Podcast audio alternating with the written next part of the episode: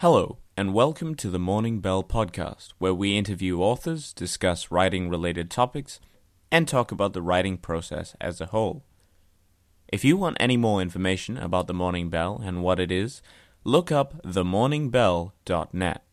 If you have any questions or suggestions for topics that you'd like to see discussed, email the co editor of the Morning Bell, Kezia Labansky, at the email address k e z i a at themorningbell.net. Thank you, and we hope you enjoy listening. Hello, and welcome to the Morning Bell podcast. My name is Joel Martin, and we are once again at the Brunswick Street bookstore. And I am once again joined by my host, um, Luke Manley. Luke, how's it going? How has your week been? Uh, I'm still alive. I mean, if, if I seem a little bit unprepared today, it's because I was ramming out 1,300 words last night. So, Okay, and um, publishing a story on my website. So, uh-huh. another one available now. sounds Um, intense. That's been good. What time at night? Uh, I wasn't that late. Ah, Uh, when you're married, you don't end up that late with yeah, dis- dis- disappointing. so it was, it was maybe 10.30, you know.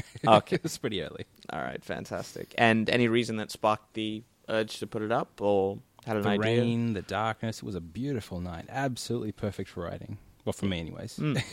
no, it was a fantastic night yesterday. Um, I usually sleep with the windows uh, open and the curtains like drawn, so it's like my night was filled with lightning and thunder and rain, which was really nice. Um, uh, and as usual, we have a guest on the podcast. Uh, today's guest is Helen Milte. Now, Helen Milte is a writer and teacher. She's taught at various institutions and was previously the coordinator of the um, professional writing and editing course at Box Hill. She has recently completed her PhD at the School of Culture and Communication at the University of Melbourne under the supervision of Tony Birch. Um, Helen, it's really good to have you on the podcast. And I Hi, actually, Joel. I was just about to Hi. mention you're also the host of another podcast, Literary Punk. Um, it's a monthly lit podcast, and um, that's available via Hookturn and also iTunes. So, Yeah. welcome to the podcast. Oh, thank you very much, and thanks for having me. And hi, Luke, too. Yeah. cool. Fantastic. So, podcasting, Mhm. you know what it's like. Yeah. Yeah. Yeah. Talk to me a bit about that. Like, Okay. Well, um, one of the great things I think about doing a podcast, um, a literary one, which is which is my kind of thing, Mm. um, as is your show. Um, I think is that it gets you reading, and it gets you reading stuff that maybe you wouldn't normally do. You wouldn't kind of, you know, unless you're actually studying, you know, and you, you have to read or you're researching and you've Mm. got a whole bunch of novels to read and, and think about and write about. Um, I think one of the one of the great things about it, which has been one of the surprising aspects of it, I think, is that I'm I'm reading stuff that's outside of my usual reading zone. Mm. So you know, I Yeah. just had someone in recently to do. We just recorded um, an episode on Medea, and uh, you know, I I love ancient Greek theatre. I studied it ages ago when I did my English um, honors degree, and uh, I but I haven't picked up Euripides for a long time, and it was so pleasurable reading a play script. You know, Mm. it was just actually fantastic to read stage directions and to to read, you know, uh, different characters Yeah. and, and to read the language of a poet like Euripides in translation, Mm. of course, but um, and yeah, just to to read Medea, even Yep. because you know I, I, I sort of feel like I know that story off by heart. Everyone knows about the filicidal mother, you know, the the arguably uh, uh, you know violently constructed uh, patriarchal kind of construct who, Mm. who becomes this sort of filicidal mother. But um, yeah, it was just great to read it, to reread it, and to actually get in touch with Euripides' poetry. So that's been a Mhm. beautiful aspect of it. And I Mm. try and actually free range with my text. So the show before that was sci fantasy. It was Yeah. it was Ursula Guin's Ursula Le, Le Guin's um, classic, The Left Hand of Darkness. Mm. Her her fantasy experiment in, in post gender Yeah. politics. You Yeah. know, so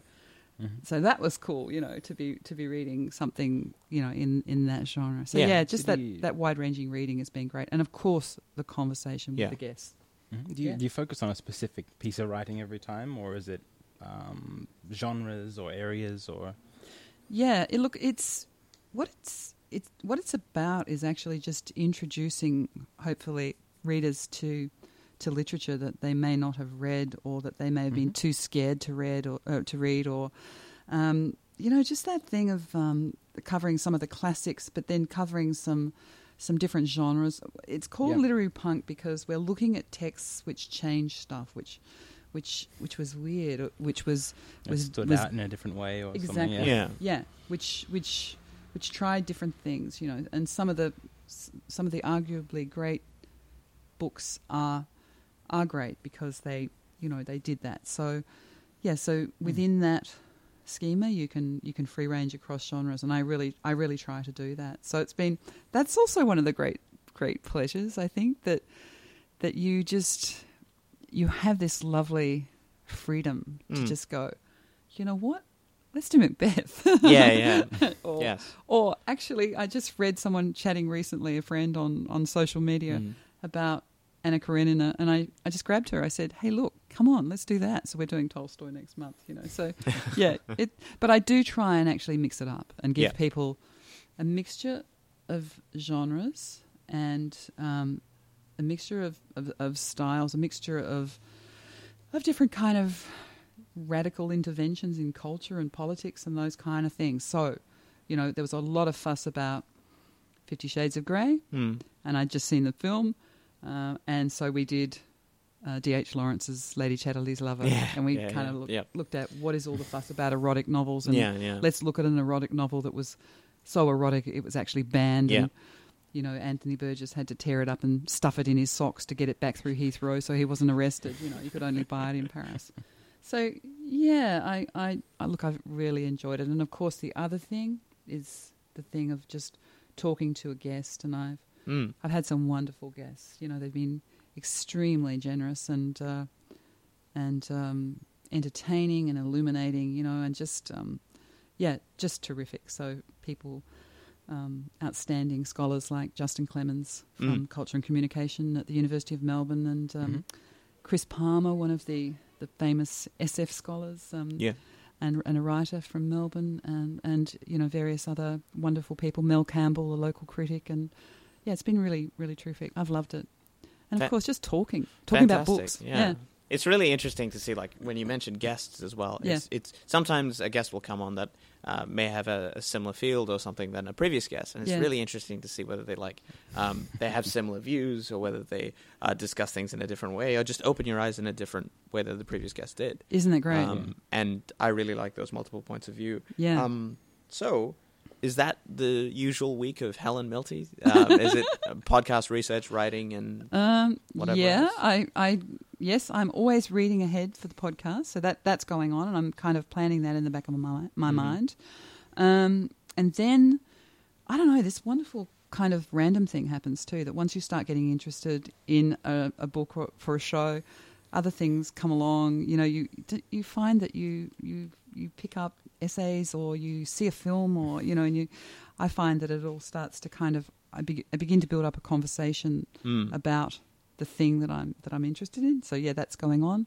Um, I've just finished my PhD, so I'm at the moment working on getting that ready for Yeah. my thesis. Yeah. Uh, uh, I'm getting that ready for public consumption, hopefully. Um, Yeah. Transforming it into a book which can, uh, which is less academic and yeah. for a Yeah. wider readership, and I'm about to go to publishers with that. Mhm. Um, and part of my PhD in creative writing was a novella as well. So Yeah. I'm also just, in fact, I've just come from the State Library. I've just been in there working. Yeah. that that magical place. Go, Yeah. I so yeah, been in there working, um, doing some fine edits. Um, and uh, tweaking that, and then I, I of course I have my teaching as well, and I Mm. think that teaching is, look, it's such a gift. Um, I'm an emerging writer. I'm like a late emerging writer, but uh, one of the one of the beautiful things about being a teacher is that you're you're constantly reading and you're constantly working with and talking about writing. Mhm. Um, uh, the great um, essayist and writer Susan Sontag said, um, "To write is to practice with particular intensity and attentiveness the art of reading." Mm. you know. And when you're reading, when I'm working with my students, I have, I, I supervise masters uh, of creative writing students at Melbourne University. And When I'm working with them, I'm reading their stuff and I'm reading their beautiful original ideas Mm. and, and seeing them, you know, shape their voices and engage with other writers because they're they're reading Yeah. for their research and um, yeah, and, and I'm also reading outside of what I would normally read, but possibly because yeah, because they're reading stuff that's different to what what I'm reading. So Mm. today, for example, I was reading Derrida, and that was cool. So would you say finishing your uh, PhD has freed up your time to read more, or it's actually made it harder because you got to fix up your PhD thesis for consumption? Look, you have no idea how much space I feel like I have in my head.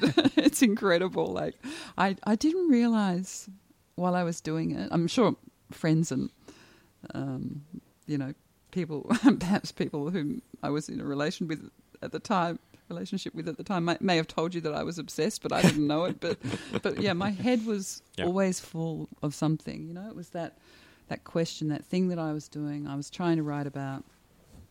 My my thesis was about the relationship that, or or the the position, um, or the process of relating with with landscape, and uh, and so I was looking at a whole lot of um, landscape r- writers in Australia, particularly from Mm. Patrick from Patrick White Yeah. onwards up until now, and that kind of movement and where we've where we've been and where we're kind of heading, and um, and so I was looking at at fiction mostly, but I was also looking at a whole lot of critical writing about that, and yeah, my head was really full. It was really full up, and Mm.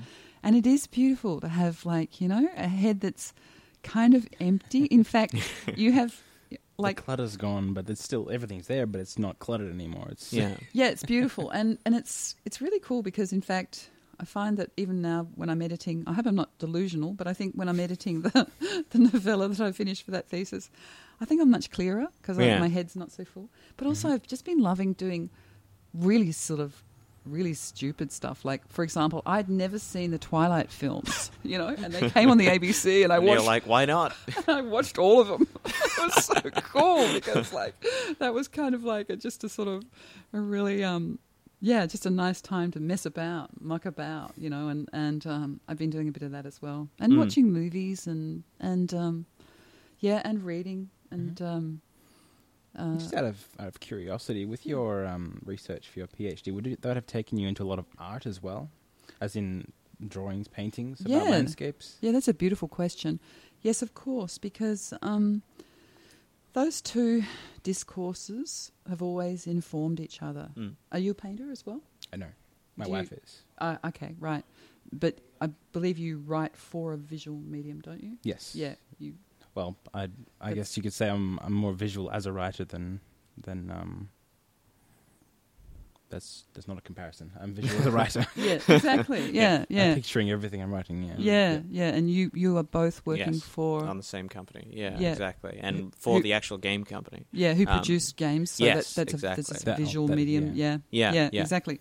Well, so translating into something yeah, else. Yeah. Yeah, I sort of felt like I was I was walking um, a sort of fine line between the two forms, um, Mm. and in fact, some of my research was actually visual. It, uh, there were there were photographs that I kind of took, but I almost took them with my, my body as the Mm. viewfinder rather than my, my eyes. I was trying to kind of disrupt typical ways of seeing things and trying to um, trying to not kind of look and see things a lot of the time, but actually find other ways of um, It's like engaging with them in other ways. Yeah. engaging. Mm. Yeah, and and engaging with this, Absorbing, maybe. engaging with the stuff that's not here as Mhm. well. The stuff, Mm. the stuff that's Implied, hard to yeah. represent. Um, I mean, it's as writers, we're always representing stuff, Mm. you know. Um, but you know, I did read a great line of Derrida's today that you know life is unrepresentable. He was writing about Mm. the uh, playwright Artaud, and that was, I thought that was really interesting. That um, comment of his about Artaud's work. So um, I was trying to work with with different ways of experiencing stuff. So, for example, I set this novella in the Coorong, which is traditional Ngarrindjeri landscape in Mhm. South Australia. The Mhm. Coorong's a hundred mile long beach. It's very interesting landscape. It's sort of a mixture of sand and fresh water and salt water and Mm. dairy farms and and weird bits of kind of peninsulas that, that are kind of cut off and um, you know, but always this this absolutely beautiful, um, um, very fecund um, landscape and, and, and wildlife and Mm. uh, this Nat- Ngarrindjeri landscape, which is traditional, uh, their traditional dreaming lands. But it's also where I lived and grew up for a, while. So I sent my novel there. But it's really funny that I, the first time I, I, I sort of saw that place in the book, it was at night and it was completely dark, you know. And I Mm. think that was a really interesting thing that I. So yeah, I was exploring the visual aspect of it. I did take photographs. I did. I even did my first ever watercolor painting because it it was a lot about water. Yeah. That um, investigation because it's a very watery landscape. Yeah. Well, I suppose on that note, we can move on to another visual medium, Medium. and that would be film, Yeah. film and Yep. videos, other things. Yeah. Yeah. Cool. Fantastic. Uh, so, what have you watched lately, Joel? Um, I've been I've been pretty slack on that actually.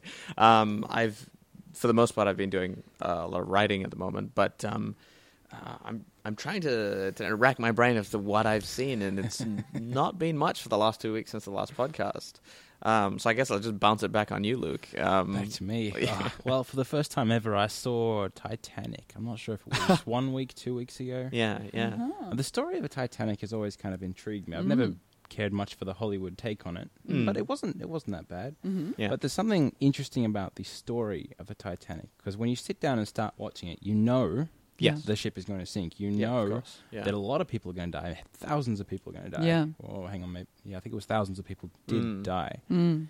And even when you even when you start the film, it's already sunk. They're actually going to someone who tells the story about it, and Mm. so you therefore have a picture of what she's going to experience already, Mm-hmm. and it's it's quite a strong way of telling a story, but Mhm. you have to be really good at telling it because if you already know what's going to happen at the Mm. end, Mm-hmm. yeah, of course. Yeah. or most of what's going to happen at Mm. the end. There It's really about has the to journey. be a lot of Yeah. strength on the journey, a lot of things to keep us interested, and it did Yeah. well. It did Yeah. well. It did a good job of that. That's really interesting, isn't it? Yeah. Um, so so you've got your arc there, the story, Mm. the story arc. You know, you know how it's going to end. Yeah. But then each little um, scene has to have its own arc. You know, Mm. I, Mm. I'm drawing on the, the theory of um, Aronson's theory of um, of how to write a script, and Mhm.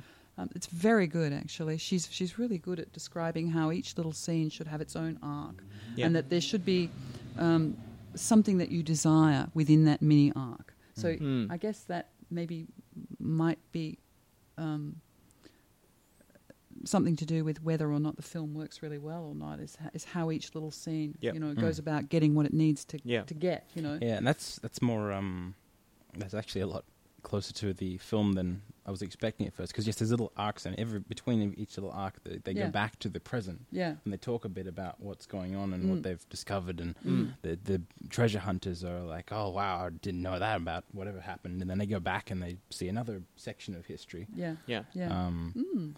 I so think I think it did a very good job actually. Would you say also um, because you set up, you say that the result is final, but the result of you know the Titanic Mm. as as a ship, Mm. but all about the character.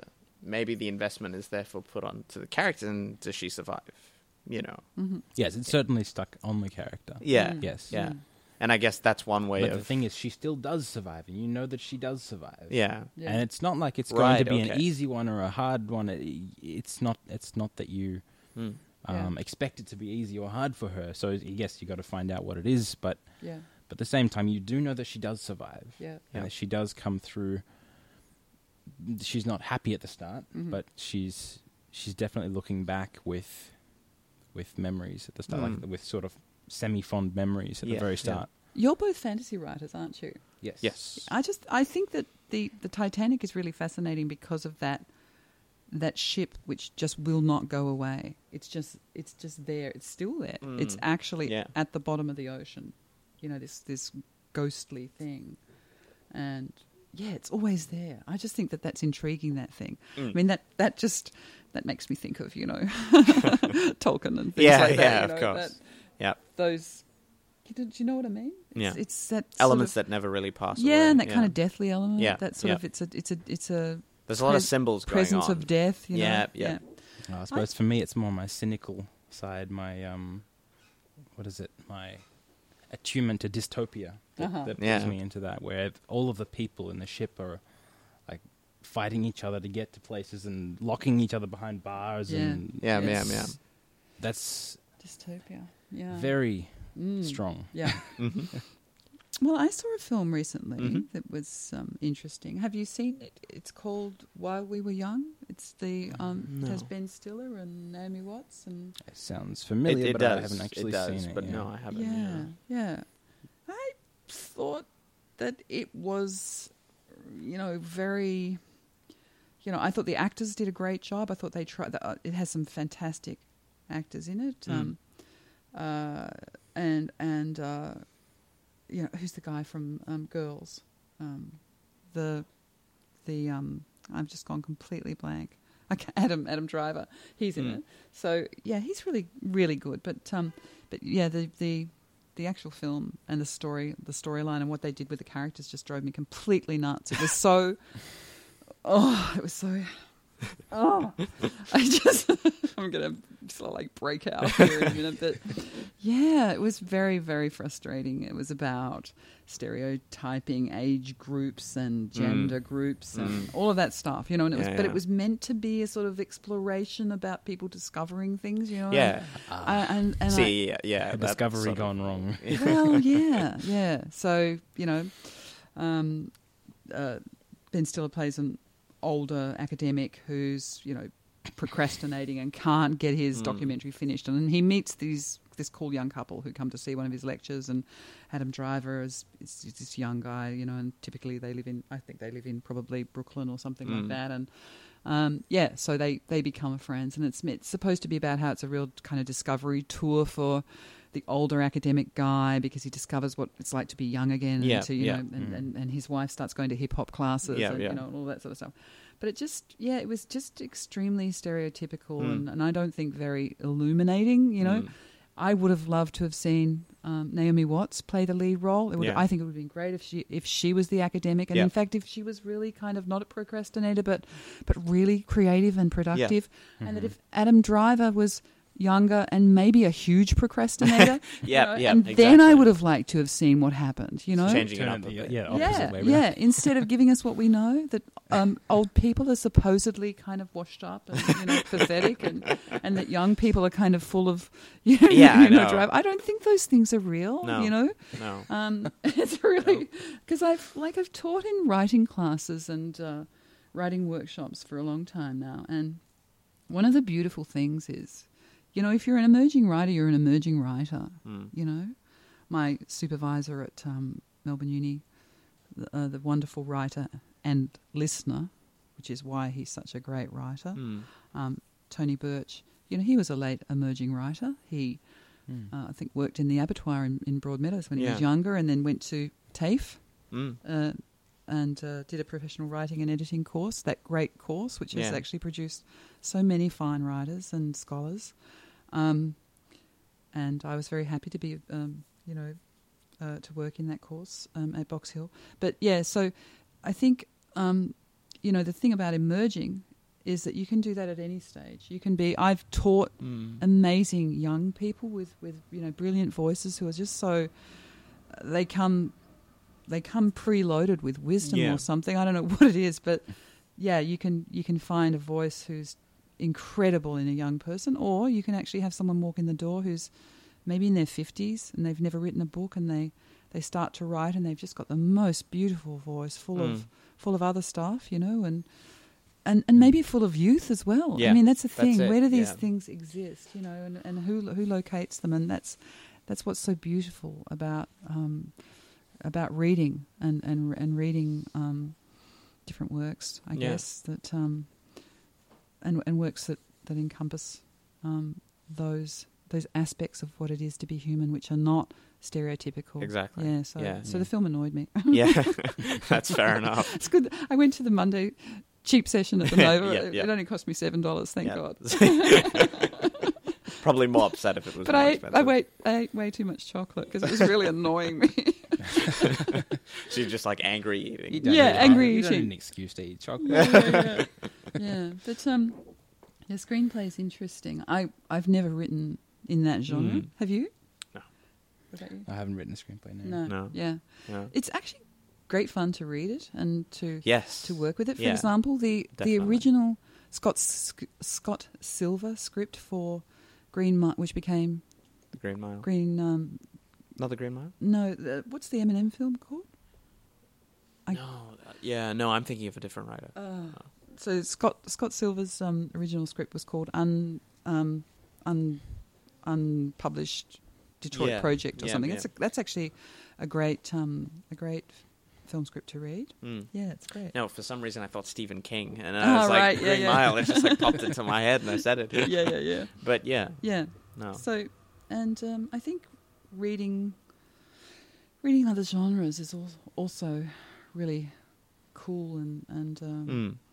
Yeah, it's good for you. It's good for your voice. Yeah, Yeah, and it- definitely. and you pick it you pick up things you pick things up so that when you go back and maybe you're working on the dialogue in your novel or something Yeah, um, you're influenced yeah, yeah, know, definitely. by by what you've picked up. Unconsciously, like Yeah, you know, yeah. it just comes in your subconscious. yeah Um, there was a there was a screenplay, and I, I throughout this entire thing, I've been trying to think of the name yeah of the director and writer. Um, it was it was a film called Equilibrium. Um, I it was a dystopian uh, film, uh, and for the life of me, I cannot remember his name. But I- I read his script. I read the original uh, script Yeah. uh, of like what he was, the transcripts and, and stuff like that. And it was really interesting to see the translation between the script and the film, oh yeah um, because in the end, you know, a lot of things got cut uh, from from the end project. Mm. Um, but one of the most important things I think was that there was a vision in that film, like he Mhm. had really on the way uh, in the way into that script, and it definitely showed even with the cut down version yeah that we get in the uh, cinemas. I really like the film. I think Yeah. the film is quite well done. Mm, I, Um, I think one of the most entertaining things for me, in, for example, reading that um, uh, Scott Sil- Silver early script for Mm. the Eminem film uh, was actually the, the action, the action um, uh, writing that he'd written into that film, um, describing what was going on in the background Mm. and, and how things were going to be done. And it was written in the rhythm of that film, if that makes sense. It Mm. had exactly the same pacing Yep. and art. It was just so um, visually evocative, you know? It's actually Yeah. a fantastic thing to read in terms of, of writing um, visually. you Yeah. know, Yeah, it's something that and- you feel a bit to go back and- restricted. yeah, Yeah, when you're go back- Go back and look at it. It's really cool. I really enjoyed it. Yeah. Yeah. Mm. Definitely. Probably something that Tolkien actually did because he was on a more of a um,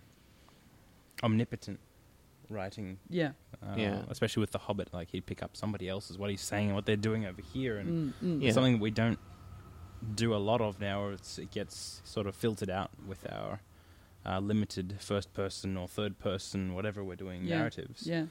Um, because you can only see what this one person sees and Yeah. feels and Yeah.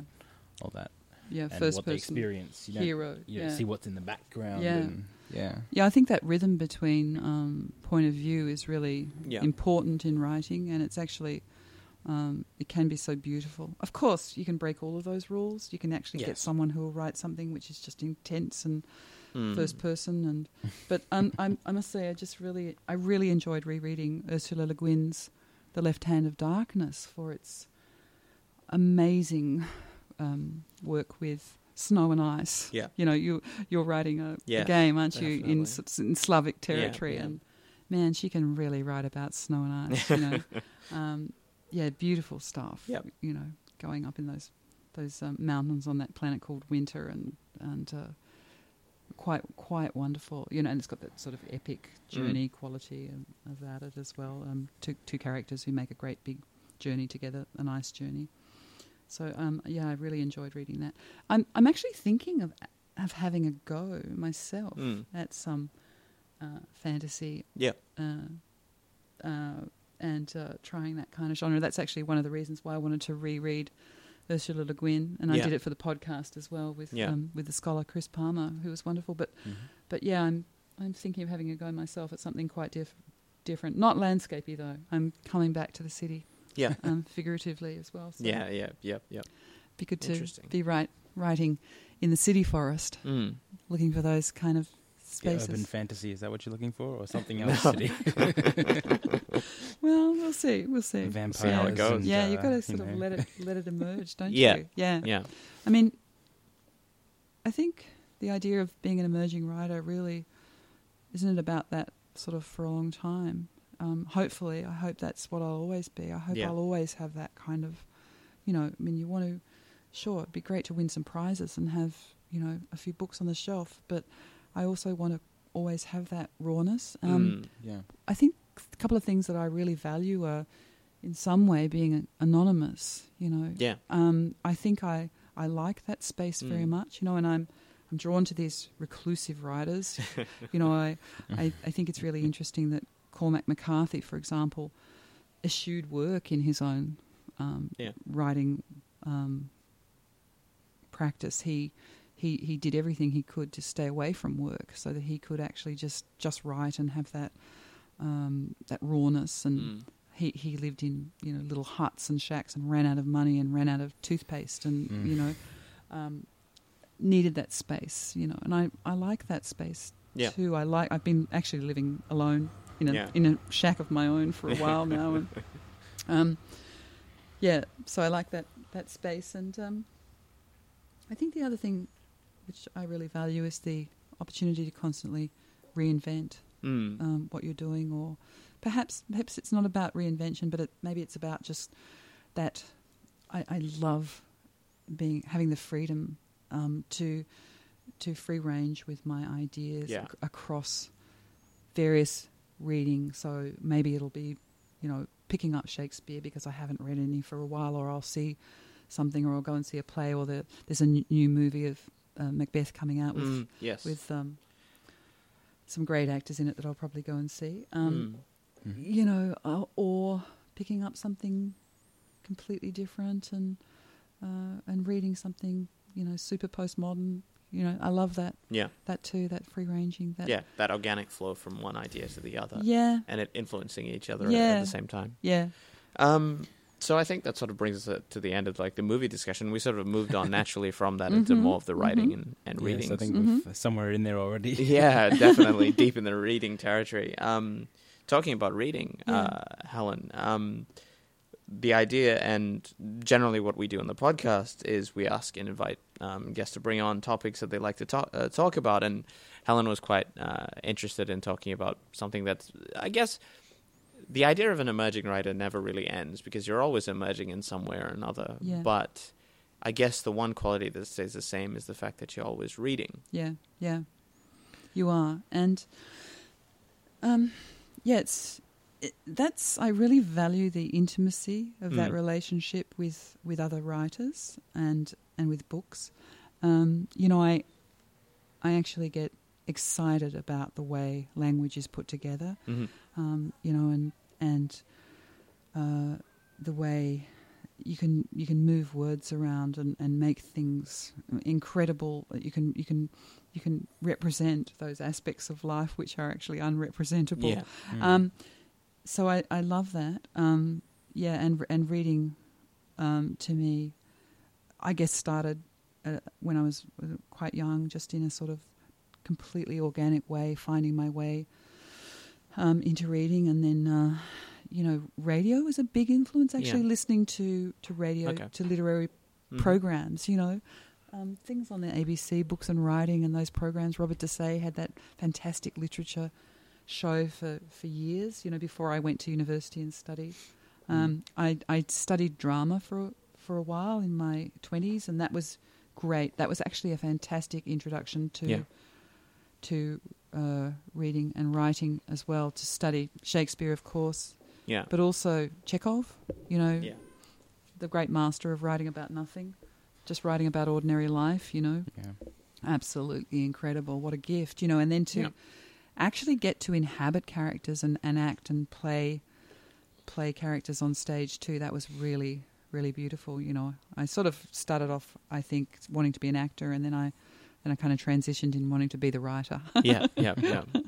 yeah. Um, but yeah, your reading's important to me. Sometimes I, I have actually been blocked with with reading, and that's really interesting too. I think. Um, a- and I think that affected my writing as well. For a while, Yeah. I didn't write or read. I I couldn't manage either of them. You know, I was I wasn't sure where I was going with the thesis and um, or where I was going with the novella as well. And um, I guess you just have to get through those times Yeah. as well. But Why, Um, do, ab- why, hmm? why do you sort of think that is, though? Like that writing block, you know? the block that Um, happened, The yeah. block of reading, writing, just literature in general. Like, Yeah, it was really hard. I think it was um, it was about being deep into a process of researching something and actually trying to find my way through it. yeah, And I think Mm. sometimes you just have to stop trying and give it some let time it go. Yeah. and let it and wait, and it'll come. Yeah, yeah, and you'll work your way through it. But um, uh, I'm very happy to be reading again, Mm. and uh, um, you know, and I think certain books too that you pick up,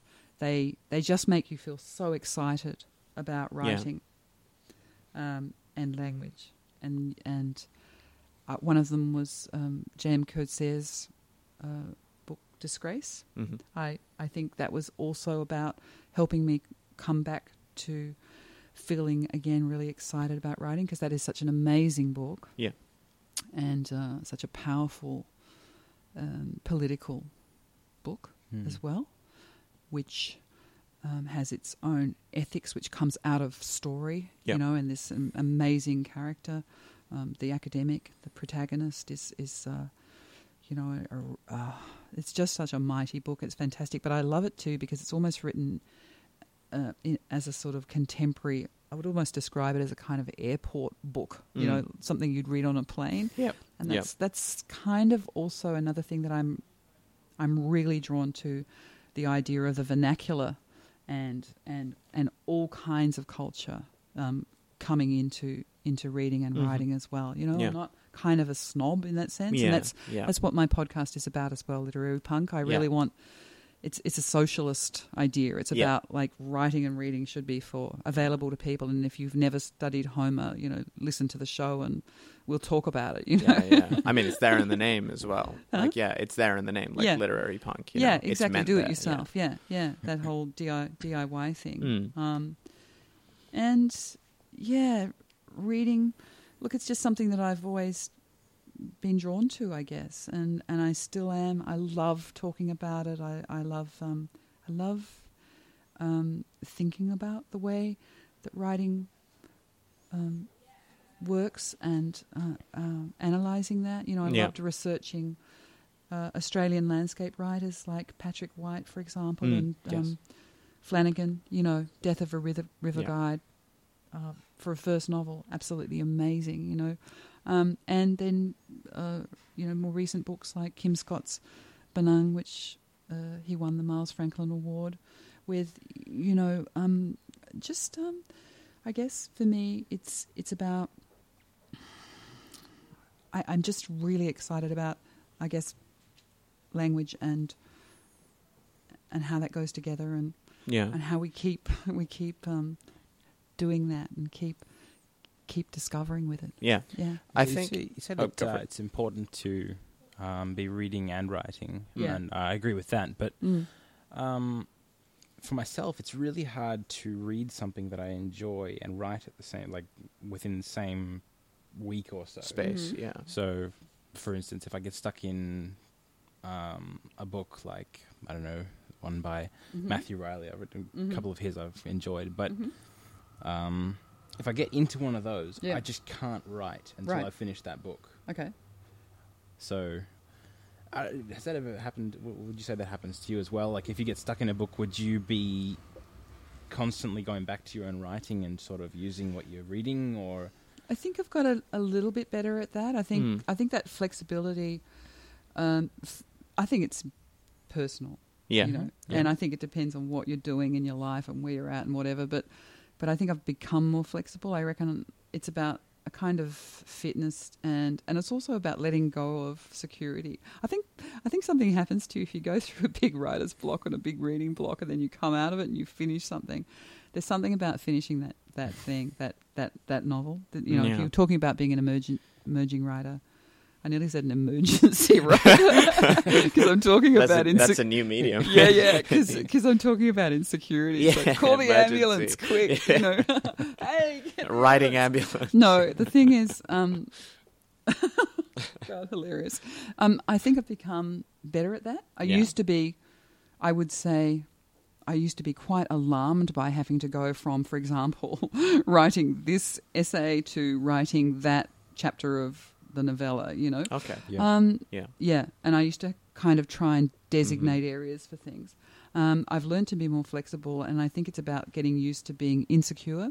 Yeah. And I value insecurity. You Mm. know, um, I, I think that that's it's actually really important. Look, I woke up the other day and I Yeah. realized that the way that I've managed to organize my work and my life at the moment, there's this hole, right? And it's a beautiful hole because Mm. it means that I can just fill that space with writing and just work on that. But, you know, we spend so much time, or I have spent so much time in my life trying to fill that hole up with other things, you know, because because you've got to be a little bit insecure to actually allow that hole Yeah, to yeah. happen, you know, and and I'm constantly trying to sort of make things secure again. Yep. Yep. So while, I you, while you wait for inspiration or something. Yeah, Yeah. something like that. And I think maybe I used to hang on to things like, oh, I've got to finish this book first before I'll go over there and write Yeah. that story, you know? But these days, yeah, well, I just finished reading Euripides the other day. I absolutely loved it. I kind of just plowed through it. I thought, that is amazing, that play. I'm so glad I read it. Um, and I think I was back editing my novel again, you know, pretty soon afterwards. Um, and now, of course, I'm I'm supervising some Masters of Creative Writing students at Melbourne, and they're sending me their drafts, and I'm reading them, and then reading materials, and then you know Mm. working with them. But yeah, pretty much, pretty much, I'm hoping to actually spend a lot of time just trying to write now. Yeah. I'm going to try and keep my life, um, you know, keep that whole Yeah. that yeah. space. And that's the other thing about being an emerging writer, as you as you know, um, you've got to try and stay alive. Yeah. you have to make money, but it's it's that fine balance. It's like keeping enough space for yourself um, to to be able to to be able to actually play between reading and Yes, writing and what yeah, you're yeah, doing and And that flexibility comes, I think. yeah, and it's that play too. The play is so important. You've got to got to love what you're doing. It's Yep. got to feel playful. Yeah. It's got to feel like it's it's special.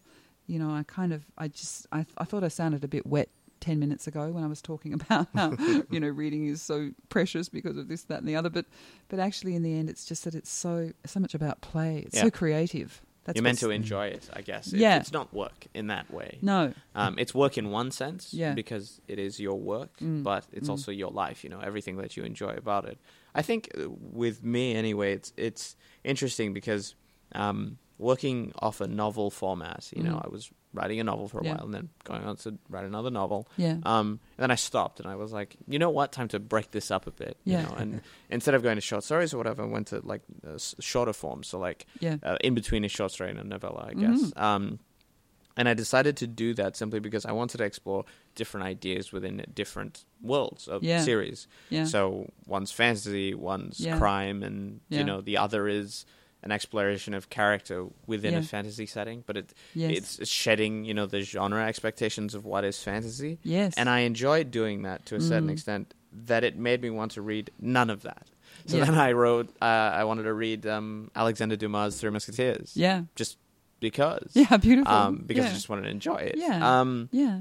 and I think you know, for me anyway, like that is enjoyable. Like Mm, mm. uh, being unsure of where I stand in any of these Mhm. three circles of the writing, writing, and then the reading. Yeah, yeah, yeah. Um, and that that being uncertain is a very, you know, as I was saying, it's a very productive space to be in. I yeah, I think it one of the strengthens you. Yeah. yeah, and I think one of the great things too about reading widely and diversely, um, it's not the stuff that you expect to find in books that's Mm. really valuable. It's the stuff that you you didn't expect to find Yeah. there.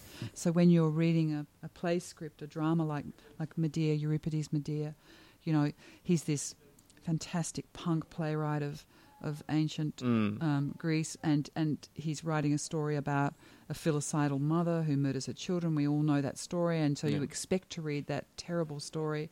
But right in the middle of all of that, you read Euripides the poet writing about how it's sorrow that actually leads to all the most terrible things. So that he Mm. he's writing philosophically about sorrow and the effect of sorrow on people's Yeah. lives, and how Hmm. it, he he argues that sorrow creates violence. You know, when you read that little gem, and you, and then he goes on to say how music could cure that because he loved music Yeah. and he composed music for his own plays. Mm.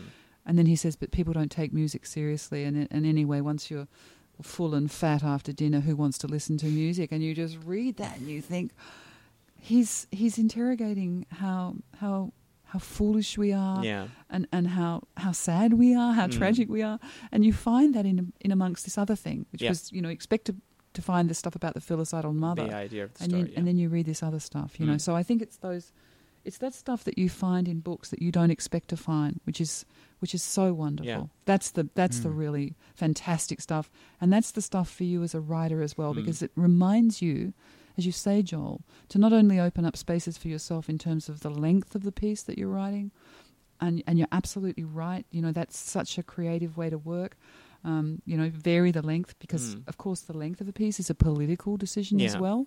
Uh, all of that stuff. Um, but um, yeah, um, open up spaces for yourself where where you're going to find things that you didn't expect to find. Exactly. Yeah. And I think uh, for a lot of emerging writers, anyway, when you say like um, reading is entirely important, they go, yes, it is important. Yeah, Um, but in a way, like, uh, let's say uh, I write sci-fi yeah, and I read sci-fi and I read nothing but sci-fi. yeah, yeah, Now, that is has its worth as Yeah, well. But yeah. I think we were talking before yeah, uh, the podcast. We were talking about reading outside. yeah. Um, and Luke, like within the actual like fantasy genre, like you write primarily fantasy. Like I, I'm all over the shop with everything. But um, with you, like uh, your reading habits, how do you?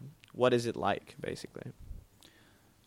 Uh, I'd say that I'm. I definitely focus on fiction. I'm not. I'm not limited to fantasy. Yeah. I've done a lot of sci-fi reading as well. Mm. Mhm. Um, Mhm. But it's usually non. Not uh, as in it's usually fictional. Yeah. yeah. Um, Mm. I've definitely read some. Like I've read biographies and I've read Yeah. Mm. poetry, which yeah. wouldn't really call fiction. Fic- Mm. Some sometimes slightly fictional. Yeah. But, um. No, Yeah, it, it's it's more it's more on the fiction Yeah, side yeah. for me. And, how how do you think that sort of affects that your writing? Like what? And not just in a in a you know in that way of just influences, right? I'm not talking about Mm. influences, but just like you know. Um, that you can see maybe years down the line and and you understand like in those reading habits and what you were writing. Do you see that as well? Uh, what do you mean? Sorry. Do you so mean, like, so for instance, say um, say I'm writing, reading, writing the Three Musketeers, um, reading the Three Musketeers. Mhm. Uh, but my stories have nothing of that fact. But Mm. there's there's elements, you know. There's Mm. the common Yeah. sense elements Mm. and, and things that, that flow in from from just um, impulses, right? Mm. That you, that you receive. Like, do you get that as well? Like, you can identify things that have similar veins in your reading. yeah, I would definitely say that I've I, I could find pieces of other things in there. Yeah. It's interesting, isn't it? I can think of a writer whom I know who works in fantasy, and he's he reads. That's his area as well. He loves that area. He Mm. reads. He's just completely steeped in that whole thing. Yeah. But his writing is as fresh and original as as you can get. You Yeah. know, and it's marvelous to Yep. to hear. But that's the way he works. You know, Mhm. he just like that's his that's his wheelhouse. He's in it. He Yep. loves it. You know. Mm. Um, Some- whereas I tend to probably, um, you know, I love I love shifting Yeah. between times and, and I love the and mixing up that stuff. yeah. Yeah, and I I love the way that you know a, a, something from Shakespeare will come in come Mm. into um, something I'm writing. You Yeah. know, which isn't obvi- which is obviously contemporary. Yeah. You know? Yeah. And and so I, I I enjoy that play. I guess. Yeah. Yeah, the w- the way I I look at the way they like my reading and writing habits is probably more along the lines of I've read all this fantasy that I really enjoy, and I couldn't find more fantasy like that. So I want to write something to Yeah. kind of Yeah, that's fill cool. that Fill gap. that void. That's really cool. That's because that's a great that's I a mean, great reason. there's a to lot write. of fantasy writing out there, yeah and a lot of it's so-so. There's some good Mhm. stuff, like really, Mm. really good stuff, yeah. and there's some bad stuff. Mm. But um, Mhm. And there's a lot of iterative stuff as well. yeah, there's, and there's some which kind of tries to be literary, and Mhm. uh, for me, if it gets to the stage where I've read the stuff that I really enjoy, and I can't find something that quite Fills that fills that gap for me, Yeah. I've got to write something for it. Yeah. I yeah. need to put it in there, and I, That's it. and then it, Yeah, I feel like I, I know exactly what you're talking Yeah. about. After I saw the, the film um, while we were young the other day, I, now I want to go and write a film that actually, you know, Fixes those problems that you saw. fixes all those problems. yeah, yeah, yeah. Did I say Green Mile? I meant Eight Mile, the Eminem film. I just, Yeah. just sorry. That'll um, a long day of supervision will Yeah. actually do that, Oh, do yes. to you. and in terms of um, of writing and, and where you do writing, do you have do you have both have places where you like to go and, and work? I was I was telling you before we started the conversation that I that I came here from the state library. Yeah. That's it's magic that place. Yes. How come everybody Yep. can fit in that place, no matter how many people turn up? It's sort of like the loaves and I've never seen it really full, like to the point where I thought it was full. What's up with that? I don't mean, know. it's really fascinating, isn't it? Yeah. You know, you go in Mm. there and you can write in there. I, I love writing there. Yeah, It's great. If I'm not at home, I think that's probably my my favorite other place to work. I think with me, like ideas, like ideas I generate outside, Yeah. like Cool. travel for me is Yeah. where I generate ideas. That's like nice. on a train, on a bus, walking. Mhm. That's where I get ideas. Yeah. But where I do the work or like the Yeah. um, execution of those Yeah. ideas is at home on a Yeah. on a desk. On a desk. yeah. Yeah, I have a lot of trouble writing in public places. Yeah. I've tried it Mm. a few times, and I can get out a few words. Yeah. Maybe, you know, I'll change my mind and move on to a poem or something. But Mm. I can't do. I can't like sit down and write my Yeah. prose very well in public or in a library or anything. Yeah. It's always kind of in dark. Mm-hmm. Doesn't have to be really dark. Well, like last night was perfect for me because it was it was d- really dark. It was raining, Oh my so it kind of gosh. drowns out some of the car sounds and things. That environment. That weather last Um, night was incredible, yes, wasn't it? it was Yeah, beautiful. Snow and ice, all that stuff. Yeah, yeah. Yes. th- I yeah, Can, I and can. that's I get you there. that's yeah. where I'm. That's where I'm good at writing. I Yeah. think or that's where it clicks for me. Mm, beautiful. I Mm. think like um, writing, uh, for instance, as an example, when I was I was writing on a train, and it ceased to become an idea and became a story. Um, Yeah. And I just, you know, it, it just Mm. sort of f- uh, it flows, Mhm. and it was flowing so much that I nearly missed my stop. Yeah, that's good. But but in that moment, you know that you've got something, Mm. you know, and it's Mm. not just the spark of an idea that Mhm. therefore yeah. you leave it in your notebook and then you don't come back to it. And there are those um, writers who do things like run, aren't there? For example, Joyce Carol Oates. She's a she's Yeah. one of the great running writers. Um, Yeah. yeah. Yeah. Uh, Ellie Valenti runs and writes as well. Yep. Um, and uh, yeah, that's uh, that's always intrigued me. Stephen Conti, you know, is one of uh, those writers who I think walks and talks into a machine and writes. You know, that's Yeah. fascinating I, too. actually, I almost tried that once. um, see, uh, it's a bit like Joel, I suppose, with travel. Not so much on trains, but Mm. when I'm walking, Mm. like on a trail or Mm. something, Mm. where there's some kind of nature. It helps me to sort of think I'm not among all the, the Yeah. city and everything. But that's Yeah. kind of with the fantasy trope, I suppose. Yeah, Yeah. Um, that's where I sort of get through story issues that I'm yeah. that I'm having. Um, It's interesting, you know, when you're a teacher and you're working in a workshop with with Mm. writers, um, emerging writers, and and you're setting those exercises. For example, like, hey, here's the thing, and we're going to do this. We're, now we're going to write for 15 minutes. Yeah. Yeah. It's really fascinating how many people produce really incredible pieces of writing out of those those exercises. Yeah. and it, it's it's beautiful, and it like just suggests to me that we're kind of we're playful creatures. We have this we have this thing that we can do, and that we we can do it very easily. We love know. sparks. Yeah, and I think maybe, maybe all that stuff, like you know, I, I do it as well about where I can do it and when I can Yeah. do it and how how I'll do it. You know, that that's all about security. I think. I think the great thing is in security, and I think that's that's what's so good about those writing exercises. You you just say, "This is what we're doing. Here here it is." You know, you're not expecting this. Yeah. Now get get started, and that's and that insecurity produces something exactly wonderful. because yeah. you, you don't quite know everything you No, know you're not exactly. in control of that Yeah. um and that was something that i i did with like a group of writers you know i Mm. sat them down and i was like Mm. okay Mm. um i want you to think of gardening i want you to think of you know they, they were elements that were familiar to me yeah, but that nobody in that audience would No. like know so i said i want you to think of gardening i want to think of modernism yeah, and I want you to think of, you know, classical antiquity. And Yeah. I want you to put all that together Yeah. and come up with a paragraph of anything. yeah. And it was really interesting. Some people um, were very logical, thinking Mm. through it, and other people were organic and just, you know, whatever came to Mm, mind mm. that that sparked. Yeah, I yeah. have But- a lot of trouble with um, such activities because I always challenge myself to make it even better than what the person is requesting. Oh, So I try and put something extra on it. Like I try and throw something else. There's a in it. competitive streak. and usually to I that. get stuck trying Oh, to do man. it. and then you I just like those add up like, yeah. I love those students. Those students who completely rewrite the whole exercise, you know, and actually, I'm not doing that. I'm Yeah. going to do this. I'm doing it my way. You almost feel like giving them It's points. for- so for good. doing Oh, that. you It do. does- you have to give them Does points. the It's so wording good. of the exercise, Yeah. but it's not the exercise. No, that's beautiful. I love that stuff. I love that stuff. But it's the same with podcasting, isn't it? I mean, really, when you when that's the great thing about podcasting. Yeah. You have no idea what the guest is going to do. I Yeah. mean, my podcasts are certainly not scripted in any way. Yeah. This Mm. one wasn't. Yeah. You know, we Oh, kind yeah. of talked about the fact that I was going to talk about, uh, you know, reading as a as a valuable resource for for being an emerging Yeah. writer. You know, and reading widely. But yeah, podcasts are the same. You don't know what's going to happen. You know, and that's that's the good stuff, isn't it? You know, you can be completely derailed by yeah, somebody, exactly. and that's that's great. And that's enjoyable. Yeah, the yeah. derail could be more Yeah, it can be interesting than what you had terrifying. it's also terrifying. Yeah.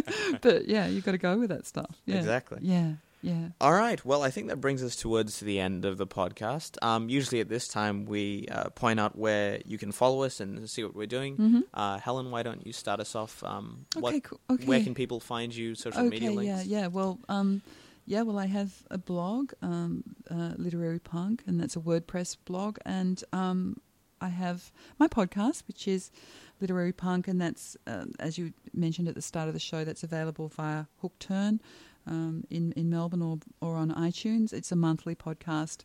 Uh, at the moment, we're reading Tolstoy's Anna Karenina for the next episode. Fantastic. Yeah, Hmm. so we we I announce uh, at the end of each show the text that we'll be looking at for the next Sure. episode, and and we we work across fiction, uh, uh, obviously drama, uh, poetry. Um, we're going to be looking at also some non-fiction, some of the great essays, some of the Mhm. great philosophers Yep. as well. So yeah, so people can find me there, um, and hopefully soon um, a novella and and potentially as well my thesis. Um, but yeah, I'll be also trying to um, get some short fiction published soon. I think I'm going to start working in that genre again and maybe have a have a bit of a play Yep. with some different, as I said, some different area. I've been working with landscape a long time. I'm Yeah. going to come back to the city and see what I can do with the with the city and see where that takes me. Fantastic. Yeah.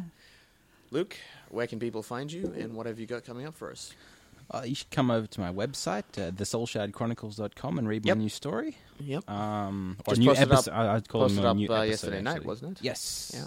Yeah. No, that was this morning. Sorry, I finished writing it last night. Mhm. Yeah. But um, or new episode rather than story. Um, or you can follow me at the Soul Shard, Mm-hmm.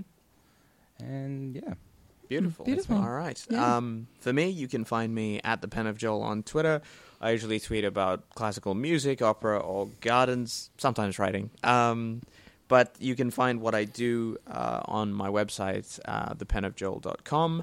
Do follow the Morning Bell. Submissions are still open. Um, and they definitely want to see what you can write for them. And the theme uh, for this um, upcoming uh, uh, submission, I guess, submission process uh, would be the political scene in Australia at the moment. Um, so if you're an Australian Mhm. writer, have you've got something in the pipelines currently, go ahead and write it. But the theme for the next one is the political scene in Australia, and I'm sure they would uh, love to see what you can come up with. Um, you can follow the Morning Bell, uh, the podcast, on the iTunes link, and also through the website. Mhm. Um, you should probably, we will probably have a photo of this episode just to prove to you that it wasn't, Oh, it wasn't in a basement somewhere. It was uh, at Brunswick Street. So please do look forward to the next podcast, which will be on the 27th of May. Hmm. Um, and we're going to have our first recurring guest, Cassandra L. Um, and I'm looking forward to see what she brings to the table. So until then, thank you very much for listening. Thank we'll you see you next me. time.